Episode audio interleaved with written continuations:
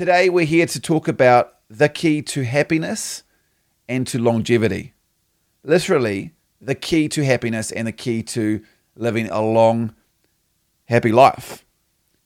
There's been a study that the Harvard University has been doing for the last 85 years, and it found that the number one thing that makes us happy also helps us live longer. I want to talk about that here today. What do you think it is? What do you think are the keys to making you happy? And look, there's various different blogs and YouTube videos and books written about these topics. So, how do you live a happy life? What makes you happy? What makes us happy as individuals, as a family, in our society? You know, is it achievement? Is it uh, wealth? Is it just uh, having married, getting married, having kids? Uh, is it being a professional sports person? Is it being famous and recognition? what is it? And contrary to what most people, many people might think, uh, it's not career achievement, it's not money, and it's not exercise or a healthy diet. And you think when you're talking about longevity and a long, great, healthy life, exercise and diet would be right at the top. Now, I'm sure that they are obviously significantly important for a healthy life. You know, exercising and eating well, our nutrition, obviously very important, and there's all sorts of research and study that is proving that to be true. But what is the number one thing that makes us really happy? What is the number one thing? And what this uh, university, this study, which is actually the longest longitudinal study of all time, right? It's the longest uh, study, run, longitudinal running study on human health and longevity.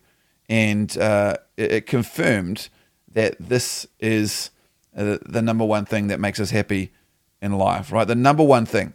And so what it said is consistently across the board, and I think they had uh, eight or 900 plus people participate originally in this study uh, 85 years ago, and now there's something like 2,000 plus employees. There's a TED talk about it on YouTube you can check out. But the consistent finding that they've learned and are learning over these 85 years is that positive relationships keep us healthier and happier, and they help us live longer.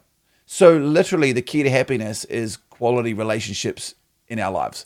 Quality relationships make us happier quality relationships uh, give us better health, right? And you can think about, well, you've got good quality relationships in your life that are people that are exercising, maybe they're eating better, uh, eating you know good nutrition plans, they're making good decisions with their money, just getting generally good life stuff. They're uh, investing in their learning. All of this has an impact on how we think and how we grow and what we do with our life. And so it's not actually the things themselves, not the actions or the career path we choose or the fame and the wealth that we might aspire to, or the recognition maybe in sports, or the victory, uh, whatever that might be. Being an All Black is a Kiwi dream, whatever that might be, someone playing rugby.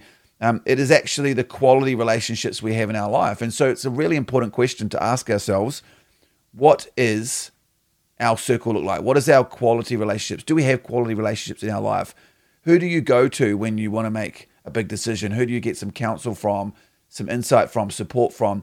uh, encouragement from when you want to start a business or you want to uh, go pursue a dream of studying a particular topic, you want to go travel the world or start a new hobby or change career paths or start a family uh, or go and, and, start dating somebody or what, what do you do? Who do you go to in your circle? And this study talks about social fitness being a big part of the key to happiness. Social fitness, and as far as uh, the relationships we have in our life and the depth of those relationships. Now, you can go check out, there's a couple of uh, amazing things. I'm going to put the link down for the Model Health Show. He talked about a couple of studies recently as well, uh, something like 148,000 um, different uh, people.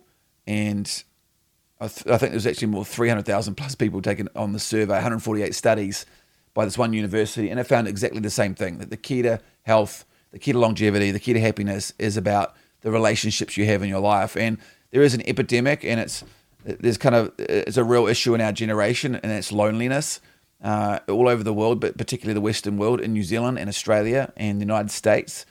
Mental health uh, is a significant uh, product of that. That people are living alone, isolated. They're not able to have good conversations and be open minded about uh, or be open with their struggles. You know, be be uh, vulnerable about things that they're working through, thoughts that we have, and have good open discussions with people in our circle. And so, if that's you, you've got to got to reach out, right? Find some people in your life that you can have those conversations with.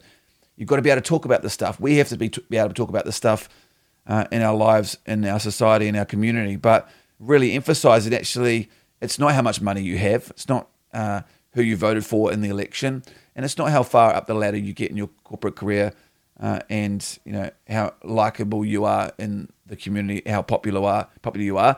It's actually about the, the depth of the quality relationships in our life. And I just encourage you to think about this as you're moving forward into next year. If you think about goals, you think about whatever decisions you're making in your life.